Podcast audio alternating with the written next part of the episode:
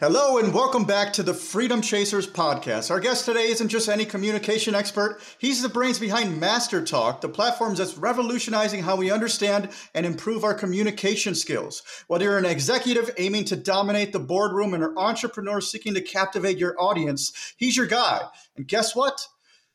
He's democratizing the world of communication with his wildly popular YouTube channel, Master Talk. Make sure everyone, making sure everyone Yes, everyone gets a chance to master the art of communication. Give it up for our communication maestro, Brendan. Thank you so much for joining us, man. I'd love to jump right into it. So, obviously, you're a communication expert. Anybody out there that's looking to start speaking more, where do you think they should start? For sure, Tim. First of all, it's great to be on the show. Thanks for having me. In terms of uh, people, if you're really if you're focusing on speaking engagements, you know, my advice is always the same for people getting started. Don't wait for permission don't wait for somebody to pick you. Don't wait for somebody to say, "Hey, you're the you're the right speaker for my audience. You should come speak." No, no, no. This is how I started my speaking career, Tim. I opened a Zoom call.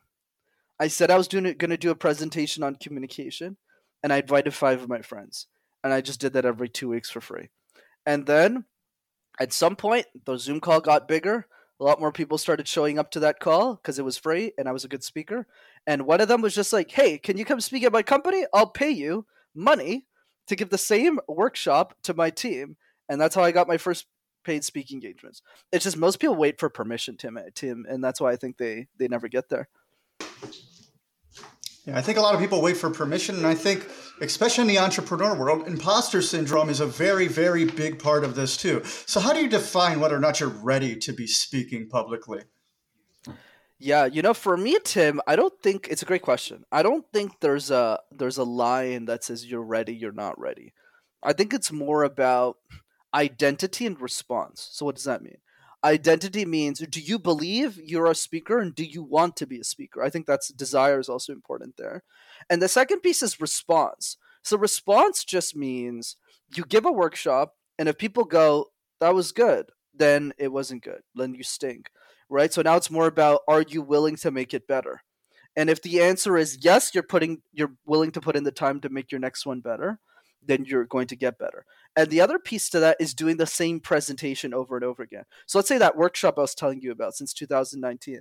I've swapped it a couple of times, but I can confidently tell you, Tim, the last 100 times I've done it now, it's literally the same presentation over and over and over again. So are you willing to do that? And if the answer is no, then you definitely shouldn't be a speaker. But if the answer is yes, I really want to do that, that makes perfect that's exactly what I want to do with my life. I don't see how you couldn't get better. Like it'd be impossible mm-hmm. if you did the same talk a hundred times. Yeah, that makes a lot of sense. Is that what you recommend? Do you recommend people start with the same talk? And if so, how long do you take that talk before you start doing other ones? So I'm a big George Carlin fan. He would do one routine for a year and then he'd throw it all out and start all over. Is that something that you would attest to, or just give me some idea what your thought process is there? And, and that's and that's speaking into the fact that we can both agree George Carlin is a legend, right? In mm-hmm. in stand-up comedy. But what we're making the mistake of doing here, Tim, is we're trying to make the exception the norm right? We're taking a 0.1% not a 1% a 0.1% talent in in george carl a top 0.1% talent and saying oh that's that's how everybody else should do it. No no no no no. That's wrong. That's like looking at elon musk and going oh well elon musk is a horrible communicator so i guess communication is important. Yeah good nice try. Like he's the exception. He's not the norm. I think you're actually me and you actually are, are great examples of this my first YouTube video on Master Talk was garbage. It was horrible, but because I kept doing it, and I've what filmed 200 videos on YouTube, I'm, I'm obviously a lot better at it. And you can go watch my first one. And I think, if I'm not mistaken, your your podcast is hundreds of episodes too. So I'm sure if somebody listened to your first episode, they'd be like, "Who's this guy?" And now they're listening to what they're they're hearing now. You're a lot more effective, obviously, at what you do. So that's really the key. Absolutely. You'd be amazed how fast you get better, but you'll also be amazed um, because the growth is so quickly. Like for me, if I look back 30 days, I'm like, man, I used to suck. Um, just 30 days. If I look back to the beginning, I'm just like, man, I used to really, really suck. But it's one of those things like practice makes perfect. And, and there's really no way to get good without getting out there and doing it. So, I mean, obviously everybody's afraid of being on the stage. Well, maybe, maybe not everybody, but the majority of people, like most people, are more afraid of being on stage than death, which is just astounding. Somebody out there actually wants to be a speaker, because as you mentioned, that's a very important thing, but they're afraid to get on stage. What would you recommend to them? For sure, Tim. You know, for me, the recommendation for anyone who's fearful on stage is realize that who cares if you're fearful? There's so many things in your life that you were scared of, but you did anyways. And I want all of you listening to think about that. My coach calls this the impossible log. What are the five most important accomplishments you've achieved in your life? So one of them could be having your first baby. The second one could be getting a big job, starting a business, doing something like that, doing something magical, something meaningful. Did or moving to another country, right? Being an immigrant. Did any of these things have zero fear attached to them? Of course not. All of these things that we're proud of have some fear attached to them. So the better question now becomes, Tim, just for us as a society, why did we do it anyways? Despite the fear? And the answer to that question is because the motivation was greater than the fear that I was associated with. Yeah, I don't I, I don't want to date girls. I'm really scared, but you know what? I also don't want to be alone. So let's just figure this out and go on a couple of dates and see what happens. Right? So it's the it's the same game with speaking, except the problem that we have, Tim, is we don't have the motivation. That's why the question I always implore people to think about is how would your life change if you became an exceptional communicator and really starting to dig deeper there? Absolutely. So I think another very common limiting belief that people will have in this category, Brendan, is they're like, I'm an introvert, I'm shy, I can't get up on stage. And I'm well, before you answer, um, I'll just like I think that's just the most limiting thing you could think. Because also, I think most people just get that wrong too. A lot of people are actually extroverts that think they're introverts simply because they are simply misidentifying themselves. But What would you tell to the introvert that thinks that they simply can't get up on stage? For sure, Tim. So for me, it's always presenting the evidence of the opposite. Right? There's so many speakers who are self-labeled as introverts, like Simon Sinek, John Maxwell, who speak really, really well. And I would also argue does it make sense that 100% of everybody in theater in the world is an extrovert? Highly doubt that. That makes no sense. There has to be some introverts. So, what is the difference? The difference is their perception of reality. So, the introvert, whenever they're in theater, they don't think to themselves, oh my God, this is a death wish. They go, well, this is an opportunity for me to create a great experience for my audience. So, I'm going to show up and I'm going to play the part. And that's really the key for for all of you as introverts listening to this. It's not necessarily to play the part but rather leverage the strengths you already have in communication which i'll list off as three main ones. Pausing. Pausing is the most important tool and speaking. But introverts are a lot better at pausing because they speak less on average tim when they're at a bar when they're at a party etc number two is listening Introverts talk less, so they'll listen more. Like I'm really good at guesting on a podcast. I'm horrible at hosting it. You're way more talented than at, at this because I love talking. I'm really bad at listening, right? So that makes sense. That's why I'm master talk, not master listen, right? So that's really the key. As an extrovert, I always want to talk, so it's harder. It took me years to get really good at listening, and I'm still working on it. And then the third piece is accessibility. Introverts are a lot more accessible as speakers, Tim. If you take somebody like Gary Vaynerchuk that I absolutely adore, you'll either look at the guy and say, I love this guy, he's my messiah, or you'll look at him and say, I am not taking my kids near this guy. He's swearing all the time, he's a danger to society. You either believe one or the two things. Because when you're extroverted, you're more uh, you're more you're more polarizing as a speaker. Whereas when you're introverted, you're more accessible. Nobody says, and I'll throw it back to you, Tim. Nobody says, I hate Brene Brown. Nobody goes, Oh, I hate Brene Brown. Because if you say that, the FBI is going to come after you. And that's really the point I want to drive. You're more accessible.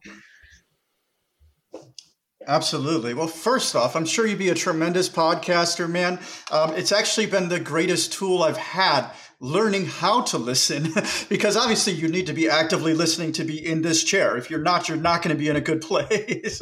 so it is the best listening tool I've ever had. Um, you mentioned that pausing is the most important tool in speaking. And I would say that is definitely a weakness for me. If you haven't noticed, I speak probably way too fast. so, what recommendation do you have to somebody that's naturally a fast speaker? I have ADHD. I speak fast because my brain moves fast. So, how would I naturally slow that down? Sure, Tim. I don't think that's necessarily bad in your case, just because it fits your style of speaking really well. Like it just fits the way that you communicate. But for most people, that would be a mistake. You're right. Where if you're not pausing effectively enough, it's it's wrong. So there's a couple of things to do. I'll give you a couple of tidbits on the menu, and you kind of pick what you want to order. The first strategy I like is the coffee cup. So whenever you look at a coffee cup, when you think of coffee or just sitting in a garden and taking a breath, I always get people to look at a mug and help them remind them to slow down. That's one. A second tip is to do what I call the forced silence drill, where whenever I'm coaching a client or a student, Tim, I'll point at them periodically, and I'll say, whenever I'm pointing at you, you have to pause. So let's say I'm coaching you and you're talking, you're talking, and I point at you, you have to pause until I let the finger go, right? Until I do this, until I move my finger away for those of you listening to the audio, and then you're back to speaking again. So that's another way to work on pauses. I can imagine that's extremely uncomfortable for a lot of people. How long do you hold that pause? Because if you just held that for like three seconds for me, my brain would be going nuts. I'm a little devious, so it's going to depend on the level of comfortability I have with the person and how comfortable they are with me. Like if I see they're crying, they're panicking, I go really easy on them. I go, okay, let's do one sec. But if I see somebody can take my heat, I might have them pause for 30 seconds, honestly just to really mess with them a little bit. Because if they do this for a few days, they'll get really good at pausing really quickly. So it's not something they do for the rest of their life. Okay, well that's cool. So I mean, as a as a as an exercise, it's not something that you have to do probably for the next year. You could probably teach yourself how to pause strategically in let's say a week or two. I mean, yeah, de- de- definitely for improvements a week or two. I won't say guaranteed 100% results a week or two. Probably a month is more correct, but definitely you'll see improvements if you do this for a week or two, for sure. Very cool. So let's talk about getting started. So let's say somebody out there, they have the motivation to be an amazing speaker. They have the skill set to at least get up on the stage and to fail repeatedly. That's my favorite part about success. You don't learn anything if you don't mess up what would be the first steps that you encourage people to take? For sure, to make sure somebody doesn't mess up in general. So for me, it's all it all goes back to working the fundamentals, Tim. Communication is like juggling 18 balls at the same time. One of those balls is body language, one of them is facial expressions, one of them is eye contact, one of them storytelling. And if you try to juggle all the balls at the same time, it gets really confusing really fast. So for me, the question has always been what are the three easiest exercises that we can practice and gain momentum in the skill set really rapidly? So the first one is the random word exercise right? You pick a word like soapbox, like tea, like kettlebell, and you create a random presentation out of thin air. And you do this for 60 seconds, no preparation.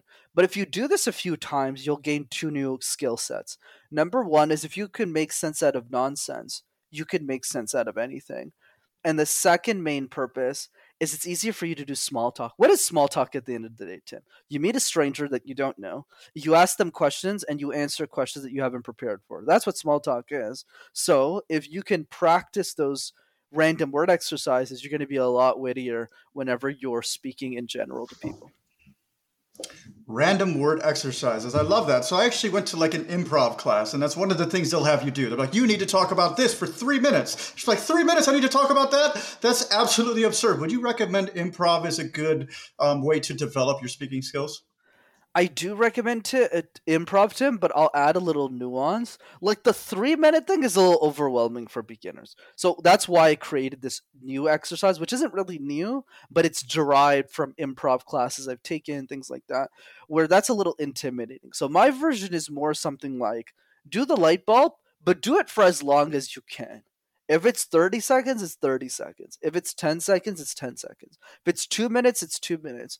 And the other piece that improv doesn't focus enough on, unless you really go to a lot of classes, which most people won't commit to, honestly, is volume. So, volume means do the random word exercise five times a day and commit to doing it for three weeks.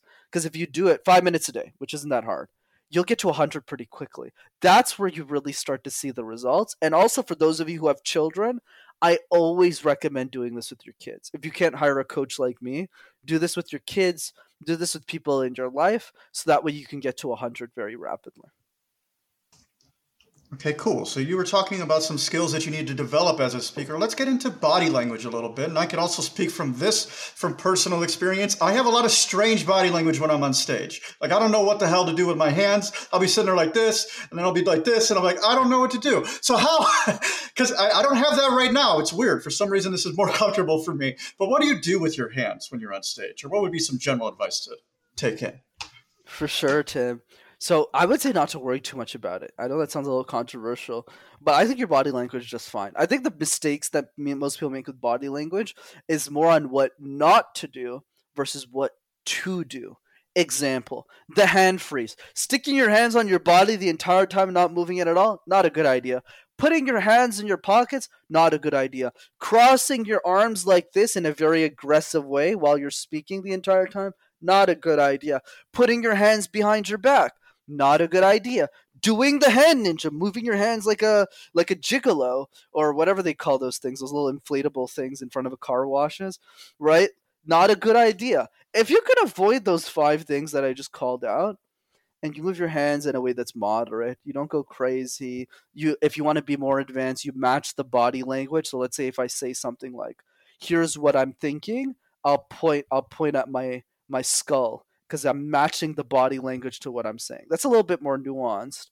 But at the end of the day, is if as long as you focus on what not to do versus what to do, you'll be fine. Okay, so moving on to the next point that you made. Obviously, storytelling is a great way to bring people in and help them relate to you. What are some general storytelling tips that you could give to somebody? How do they find out what the story that they should tell, really? For sure, Tim. You know, for me, storytelling is like ball 11 in my 18 ball analogy. Here's why. If you have the best story in the world, but you deliver it like this once upon a time, right? So, my friend Bill, like it just doesn't work. Because if you don't deliver it properly, you can't tell a great story. So, if, so my first recommendation, first and foremost, is if you're not willing to do the random word X hundred times, forget about storytelling you're not going to be able to tell great stories because your fundamentals will be weak. Because storytelling requires multiple different balls at the same time. So, going back into storytelling, what this means now is you take a step back and you go, okay, Les Brown says, never make a point without telling a story, and never tell a story without making a point. What does Les mean by this quote? He means that every great story starts with a key outcome first. We all have that friend in our life, Tim, who comes up to us and says, Hey, Brendan, you wouldn't believe what happened last week. Tim, you wouldn't believe what happened yesterday. And you're like, What happened? But then the rambling, and then 20 minutes later, you're like, but what happened? Like, where's this guy going with this story? Because there's no key lesson, there's no key outcome. So the strategy becomes start with the lesson first. Make a list of everything you want to teach. I'll give an example with me. What's one of my key outcomes? What's my biggest one today? Convince anybody that they can be a great storyteller. Uh, not storyteller, but communicator. Convince anyone that they can be a great speaker. So now, what are the stories in my life that help me prove that story? That help me prove that lesson and teach that lesson. So now there's so many different ways you can go about it. You could tell the story of somebody else, you could do this, but the one that works best for me after I've tried 100 or 50 or 75, doesn't matter, is my own personal story. Look, I got a crooked left arm. I was born and raised in Montreal, a city where you need to know how to speak French, which is a language I didn't know. I was a kid when I started coaching CEOs and I have a bachelor's degree in accounting. Yeah, I'm pretty sure if I could do this, anybody listening this can figure out speaking. And that's really the point. Absolutely. So I got to dive deeper into this now. You said you were a kid when you were teaching CEOs. How did that happen? For sure, Tim. So, so by kid, I don't mean 12 years old either. Look, I, so I've been doing this for eight years. I'm 27 currently. But when I started Master Talk, I was 23, and I coached. I started coaching C level when I was 20. So how did that happen? So the way that it happened was I started coaching, and this is my advice for people that are looking to get started on anything, is by Ali Gadet. If you help one person, the world will give you permission to help everyone else. So what does that mean? That means you start with the people that you know. So I didn't start with CEOs, obviously, when I was 19. That was my first ever coaching session with somebody. So when I was 19, it was, you know, kids my own age, other 19 year old kids, people in, uh, in uh, pro bono initiatives who were like 16. I wasn't charging for these things, just helping them because they could relate to me. And I did, also didn't know what I was doing. But then as I got older, I started coaching people a little bit older, maybe 21, 22. And then I jumped straight to CEOs. Why is that? Is it because the CEO of Walmart reached out to me? No, that's not the reason. It's because a lot of my buddies, Tim, started tech companies. But a lot of these tech CEOs are in their 20s. So it felt like I was coaching my friends because they needed my help. They couldn't afford a coach. So I was just like, yeah, that's how I gained C level experience. And then obviously today I'm coaching CEOs in their 50s, 40s, 60s, but I started with CEOs in their 20s. With that rapid of a growth pattern, did you ever deal with imposter syndrome? I ask because so many of our guests have to deal with it. It's an entrepreneurial thing. It is a constant. I think it deals with the way entrepreneurs think. Was that ever an issue for you? I mean, I'm probably the most the the most powerful model of imposter syndrome, one of the most in the world, because I started coaching people double, triple my age, and for some reason, even today, the, some of them are still double my age. It's not so much a, a big deal today, but when I started, absolutely. So, how do you overcome this? I'll tell a story and then I'll give some advice. And the story is about directions. So let's say I come to where you live. Where are you based, Tim? Just just so I know. I'll just use this as an example. Chicago. Chicago, awesome. So let's say I came to Chicago, which I was in April, which is really nice. And I came to Chicago and I said, Hey, I'm in the city. What should I do? You'll probably tell me, right? You won't overthink it too much. You'll go, Hey, check out this restaurant, go to this park, do this thing. Is that fair to say? Absolutely. It would not be a hard question to answer. Right.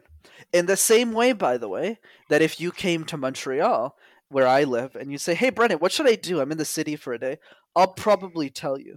But isn't that bizarre, Tim? Because you're not a tour guide. You're not the number one expert of Chicago. Is your mom the mayor of Chicago? Is your dad the mayor of Chicago? No. So why do you feel qualified to give advice? And the reason is really simple. Because you know a little bit more about your city than I do. And that's how I define expertise. For me, expertise is not about having a master's degree or a PhD. It's just about saying, Am I helping somebody who's one or two chapters behind me? in that skill set. So in the same way, you know ten times more than I do about uh, Chicago. I mean, that's not the only thing. Uh, how to host a podcast, how to ask great questions, how to be entertaining when you're speaking as a host of a show. There's a lot of things that I know a little bit more than you do too the city of Montreal, how to grow up in a South Asian family, right? Those little things. And that's the way that you kill imposter syndrome. You kill it by focusing on the people that you're comfortable serving first. And my example is the best case study of this. Yeah, I can gloat all day today, Tim, about all of my C suite clientele and how much success I have, but that's not me, right? It's when I started seven years ago, it was 15 year old girls 14 year old kids, right? Who saw me as the expert, and that was what I was comfortable coaching. Because I don't want to coach people older than me. Like, I don't know anything about speech coaching. And then I coach people my own age, then people older than me, then CEOs of people in their 20s. But then I said, well, shit, like if I'm coaching the technology CEO in their 20s, I could probably coach an engineer in their 30s, right? So on and so forth. And that's how you kill imposter syndrome.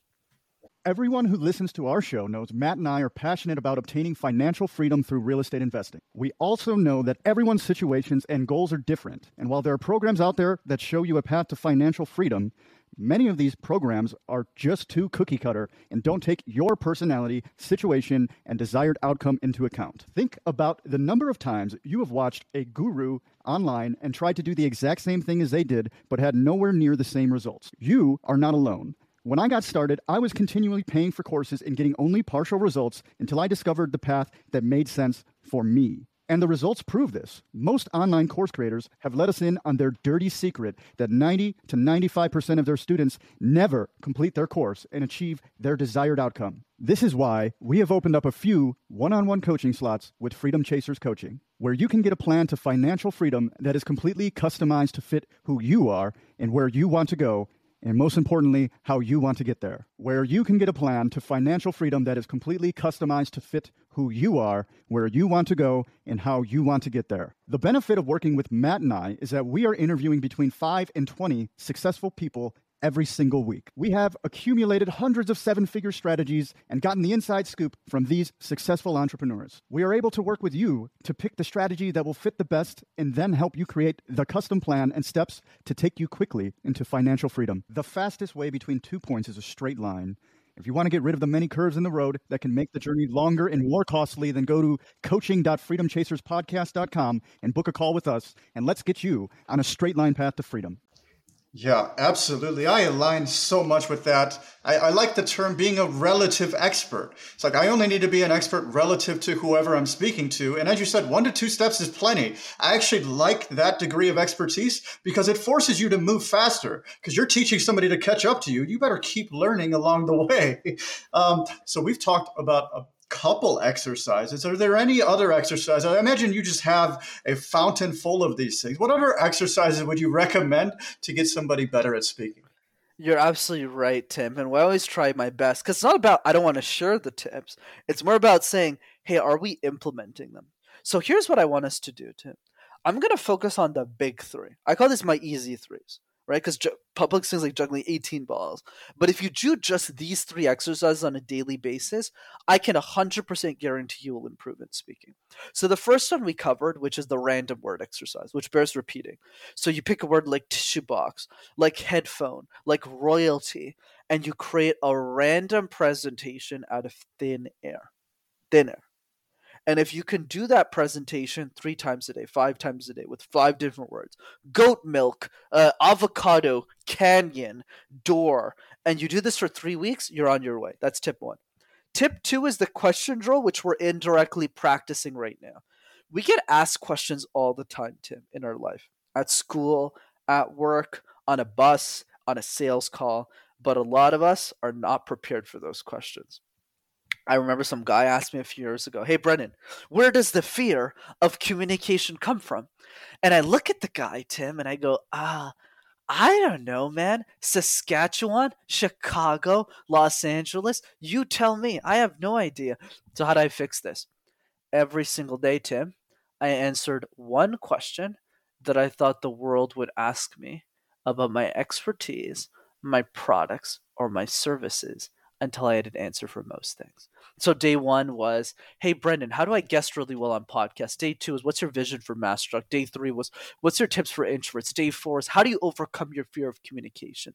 But if you do one of these every single day, Tim, you'll have answered 365 questions about your expertise if you do this for a year and you'll be bulletproof. And then finally, number three, my favorite, the video message. And I'll give a little twist on this. I call this the birthday video message, and it's something I implement. You know, I'll never tell you to do something, Tim, that I'm not doing myself. So on my Google Calendar, which is right here on my other screen, it tells me whose birthday it is. And that could be a, a high level client, a business partner, a family member, a friend that I adore. And what I'll do, Tim, is I'll literally take out my phone, I'll open my camera. I'll put a stupid birthday hat on that I bought from Amazon for $12. And then I'll open the camera and I'll say, Hey, Tim, guess whose birthday it is today? Is it Michelle Obama's birthday? Is it uh, uh, George Clooney's birthday? Wait a second. It's your birthday. And I'm super grateful for you and hope you have a great day. Just do that three people you love and you're all set. Easy threes. Easy threes, man. This is awesome. Um, cool. So Brendan, if I'm like, hey, I want to get on stage, I want to get on stage soon, what would you recommend I do? And let's try to separate it from the the easy answer of just ask a lot of people because I know if I ask 300 people, Brendan, somebody's going to say yes, even if I suck. But what else can I do on top of that? Right. So so now let's let's segregate this a little bit, Jim. Right, which is there's stages which is you're speaking for a fee there's stages where you're giving a workshop online there's stages where you're giving you're guesting on a podcast. And the the answer is really different for all three of these. So i'll tell you what i do for all of them So for podcast guesting, I'm fortunate today in my career, and this is what happens after you do a lot of them. I've guested on 500 podcasts just so people have my number. So what happens? I, saw the reaction. You're like, oh my god, what? So then obviously because you guest on so many podcasts, a you get really good at, it, and b everybody knows you in the industry. So now you start getting invites all the time, and I have to go like, oh, okay, like I don't do these anymore unless they're like super nice, like from you. So so that's that's the key. So the the advice is it really is what you said but let me emphasize something different. You have to really pitch a lot of people. But the problem with the pitch, this is where people go wrong, Tim. The problem is you're pitching really badly. And here's my secret sauce. I actually don't share the secret sauce a lot publicly, so you better implement this if you're listening to this podcast is when I pitch a show, or at least when I used to. I still pitch a couple of shows, but it's not nearly the volume we used to because I burnt out from guesting on podcasts after a few hundred of them. But basically, what and you can tell it works because a lot of these were cold. This was not people who knew me. So this is what I do: keep the email short. Um, mention their name specifically, mention the podcast name. You don't necessarily need to listen to the episode, it takes too long. And then what you do at the end, this is the kicker you add a YouTube video of you sharing tips. And I want to be clear with what I mean here, Tim. You do not need an established YouTube channel like me to make this strategy successful. Let me give you an example. Let's say you're a business coach, you want to teach three business strategies to somebody's audience. Don't BS around the bush. Make a video on Zoom. What are your t- top three? These are my tips A, B, C. And you send that video so it's not a video pitch. So it's not pitching Tim. This is the video. So what does Tim do? Because he's not going to listen to one of my podcasts. Because he gets 20 pitches a day. If, you have 100 episodes, a few hundred, you're getting 10 pitches a day. We both know that, right? So, so I'm going to pump you up a little bit, right? So he's getting a lot of pitches. He's not going to watch the uh, recording. So what is he going to do? But the YouTube video, he'll click it. He's like, I'm curious. So what's happening is he's clicking the video. He listens to it and he goes, wow, this is really good. I want Brendan to share that to my audience. I would love to have you on the show, Brendan. So it's not the volume. The problem is the pitch itself is it's too focused on us, not the value that we're delivering. Stages is a is a little different. It's a lot harder. I've had a lot more challenges with that. One, it's just overall brand that you're working on.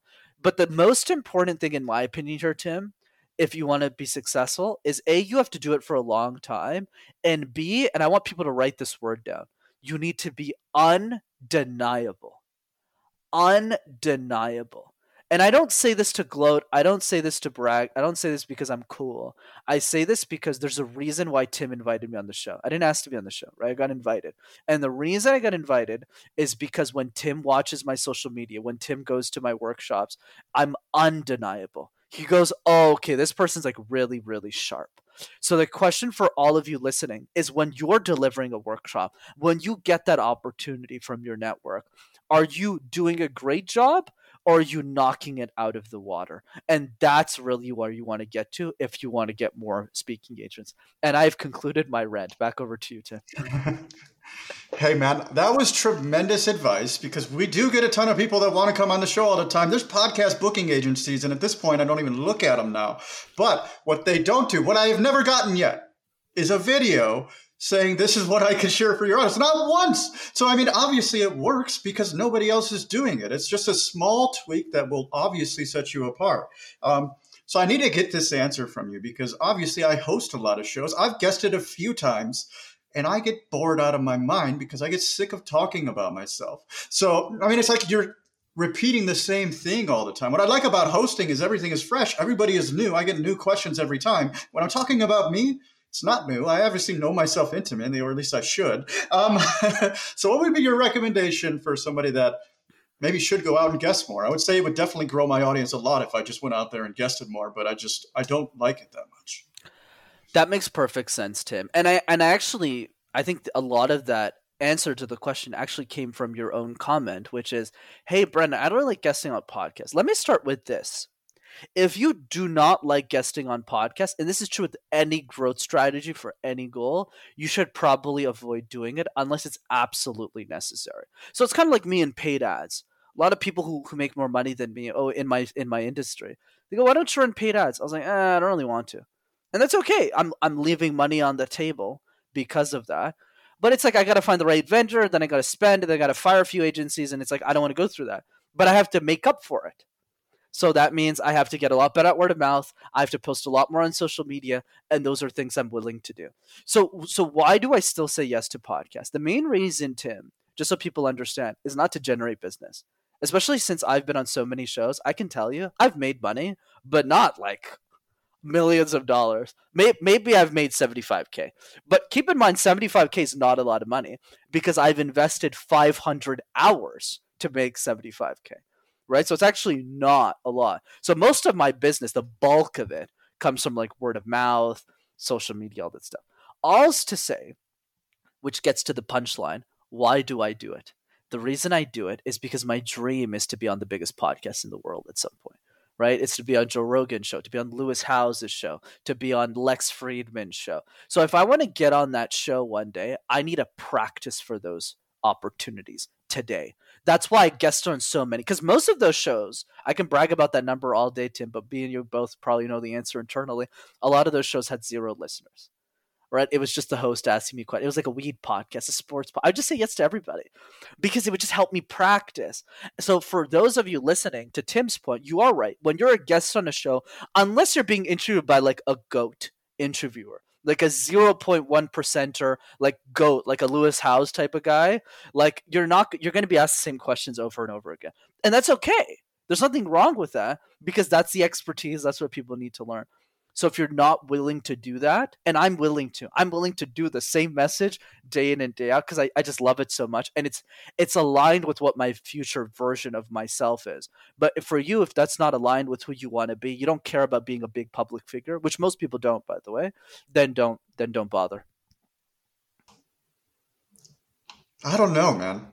I, you're, you're kind of touching my competitive edge right now. I'm just like Brendan just kind of challenged me. Um, it's like now, now I feel like I have to guest on shows more, and it's like I need to prove to Brendan that I could refine my story to a mastery, and I could be undeniable locally. so I have a question for you. I have a question for you. Um, it seems like you lean online to build your status for offline. Is that what you would recommend to somebody that's getting into speaking? Really, really get on online, and then once you get good at that, you could start working offline. Uh, for me personally, in in in the frame of getting more speaking engagements offline, yes, hundred percent, because online is so much more scalable. And I think what I like about this industry, even if it's gotten a lot more competitive over the years, it's also a lot more fair and what I mean by fair is anybody can make YouTube videos online. Anybody could invest money into Instagram content and make it blow up. If you're really talented, you'll eventually win. And that's what I think is really powerful and magical is it gives opportunities for, for kids like me. I mean, nobody would have looked at me and said you're going to be one of the greatest communication experts in the world. Like nobody. I have a crooked left arm. I live in my mom's basement, but because of social media and online, I'm able to create a brand that all of us have the opportunity to really build for ourselves. And that's what I encourage all of you to do. However, what I will say is building offline relationships is also key because you can get access to secret speaking engagements that are not which is most of the speaking engagements by the way in the world where you you get like a a referral like most of my corporate speaking engagements it's because my friend is the vice president at this company. They came to my free training. They said, "Hey, let me pull you in for this speaking engagement." So yes, you have to build relationships offline too, for sure. All right, very cool, man. I'd love to talk about what it's like to work with you, so we could talk about that. What do you do with a new student? Like, what what does the process look like when you have somebody new that wants to work with you? Yeah, for sure, Tim. I always like to keep it simple unless you unless you want the details for for value. But for for those of you who are interested in coaching, what I always encourage people to do is to visit the YouTube channel, which is go to Master Talk, right? Just to watch the YouTube videos that are free. And the second is to attend our free training. We do a free workshop on communication that's live over Zoom every two weeks. And the website for that is rockstarcommunicator.com. So just attend that workshop if you're really interested in coaching, and we can go from there.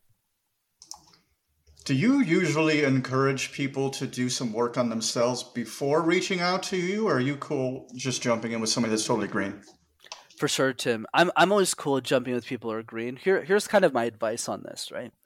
When when is the right time to hire a speech coach? For me, the, the simple answer is when your time is more valuable than your money. Let me give you an example. So let's say you're a student right now, you're fresh out of college, or you're starting a business, you don't really have any money, you don't really have a job yet, or you're making a little bit of money. Let's say less than 100 grand a year is the number I always like to throw out there. You're making 70 grand a year, 60 grand a year. For the, for those people, I don't recommend a speech coach just yet, unless you got rich parents, then then go for it. But but the reason is simply just because you're getting started, your money is more valuable than your time. So use your time listen to podcasts like this. That's what I did when I couldn't hire coaches. Listen to podcasts, go to free trainings like the one we talked about, watch YouTube videos, read books on community because you have a lot of time. But then what happens is as you get older, if you're really successful, it could happen in your late 20s. If you're kind of um, just most people, maybe you'll happen in your 30s, 40s. When you cross the six figure level, your hourly rate is like 50 bucks an hour now right? So the question you need to always ask yourself is not that you can't figure it out on your own, but rather, is it worth it for me to invest 60 hours of my life to solve this problem? And if I can't solve it in 60 hours, I just wasted $3,000 of my time. So the reason why people hire coaches, like why do I pay so much money for my coach, is because I want to speed up time. Time is the resource that I'm always lacking. So I'd rather get somebody to tell me what to do, how to do it, so I don't have to spend the years of figuring this out. So that's why, Tim, it just ends up that my clients are usually managers and above in a corporate setting. They're VPs, they're SVPs, they're CEOs of big companies, or they're uh, they're developers because their starting salary is really high. But outside of those three categories, yeah, just follow the tips that I gave for free and just implement them. So this is obviously a relative question. Um, but what is the projected timeline for improvement in communication skills? Um, if they do the exercises, if they do all the work, which is an important caveat. I don't know how many clients you have that don't, but I do know oftentimes you could give everybody the keys to the kingdom and they're just not going to do it. They're going to refuse to do the work. So if they do the work, what is a good anticipatory timeline for improvement? For sure. So so let's go through a couple of nuances here. A little bit of improvement I can guarantee in like 30 minutes easily. Easily easily. If you're if you're starting like rock bottom you go uh uh uh all the time 30 minutes you'll see improvement easily. I'll tell you why. Because for people who are beginner speakers the random word exercise scares them to death. They're not willing to do it once. So if you so if i force you to do it 10 times in 30 minutes after the 10th time you might still make mistakes with speaking. Obviously it's only been 30 minutes but you'll 100% see improvement. You'll go oh my god. Like this is so good now let's go to the second nuance. Where do we see like a 20 to 30% spike in somebody speaking? That will largely depend. So there's kind of nuances here, right? Is it when they're working with me or is it in general if they're working on this themselves?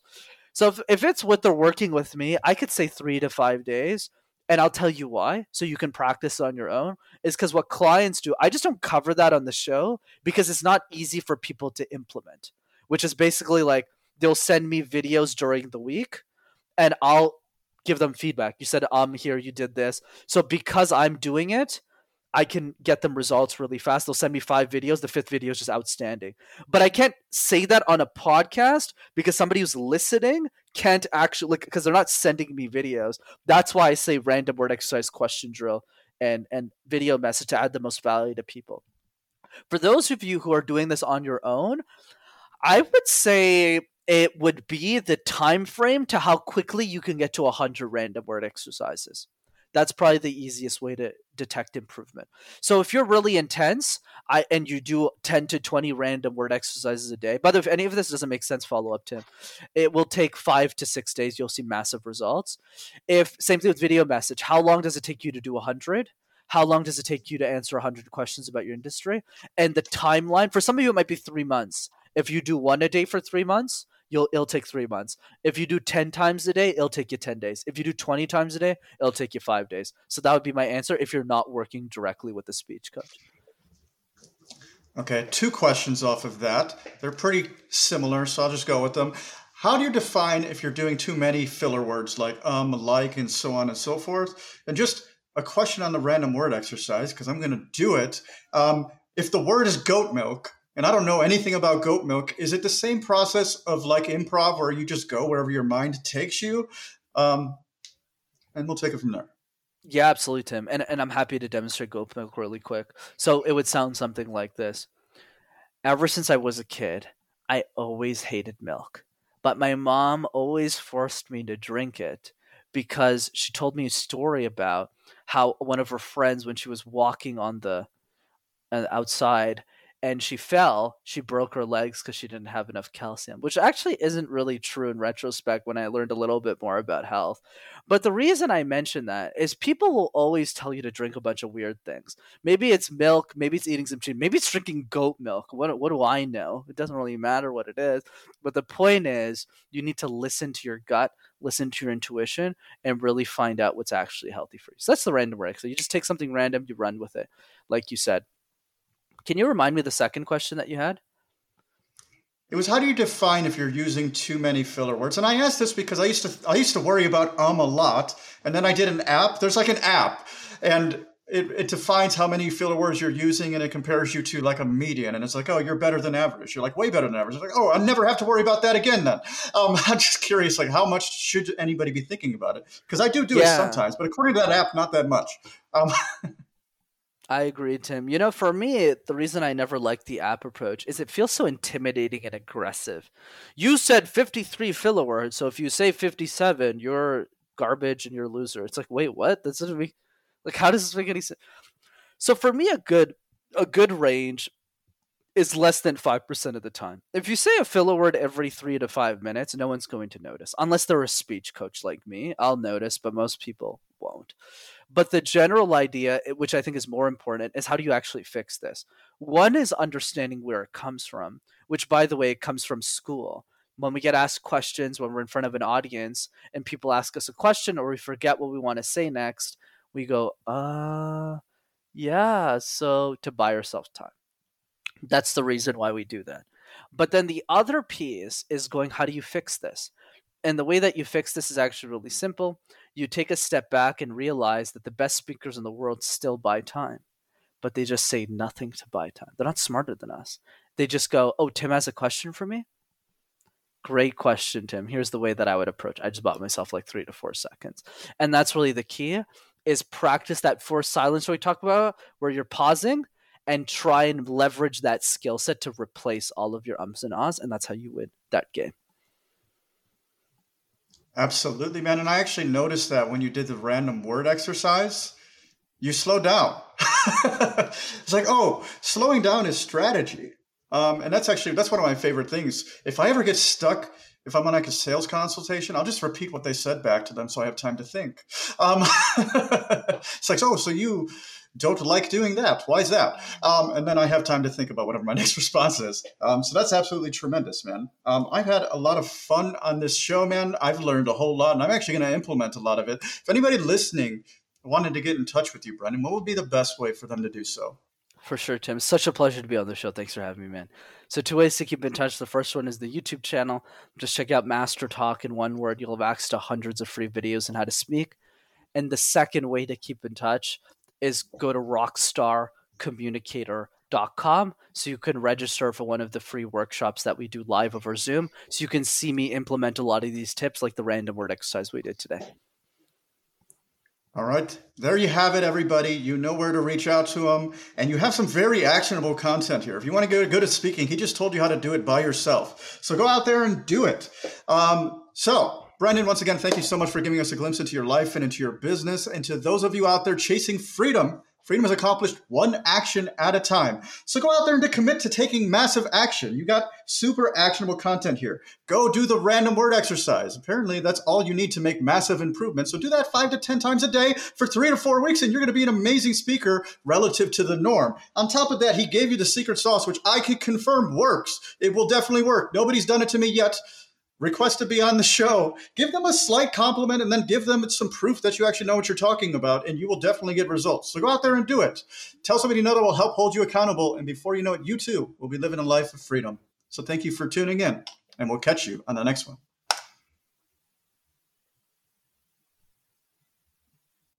Please like, comment, share, and subscribe. Engagement is like gold tests. We can't do what we're doing without it.